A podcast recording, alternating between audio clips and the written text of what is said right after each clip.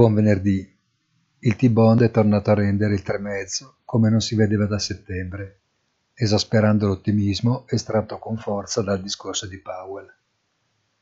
Si tratta di un eccesso, come tipico dei mercati in predaturno a convulsioni euforiche e depressive. Gli americani continuano a spendere, e tanto. Il mercato del lavoro continua a essere tirato e qualche incognita sul Covid residua.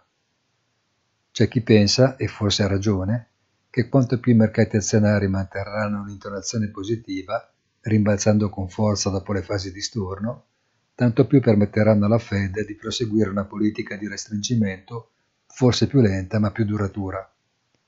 Per certo le stanno permettendo di liquidare il portafoglio di proprietà senza fatica né sacrifici.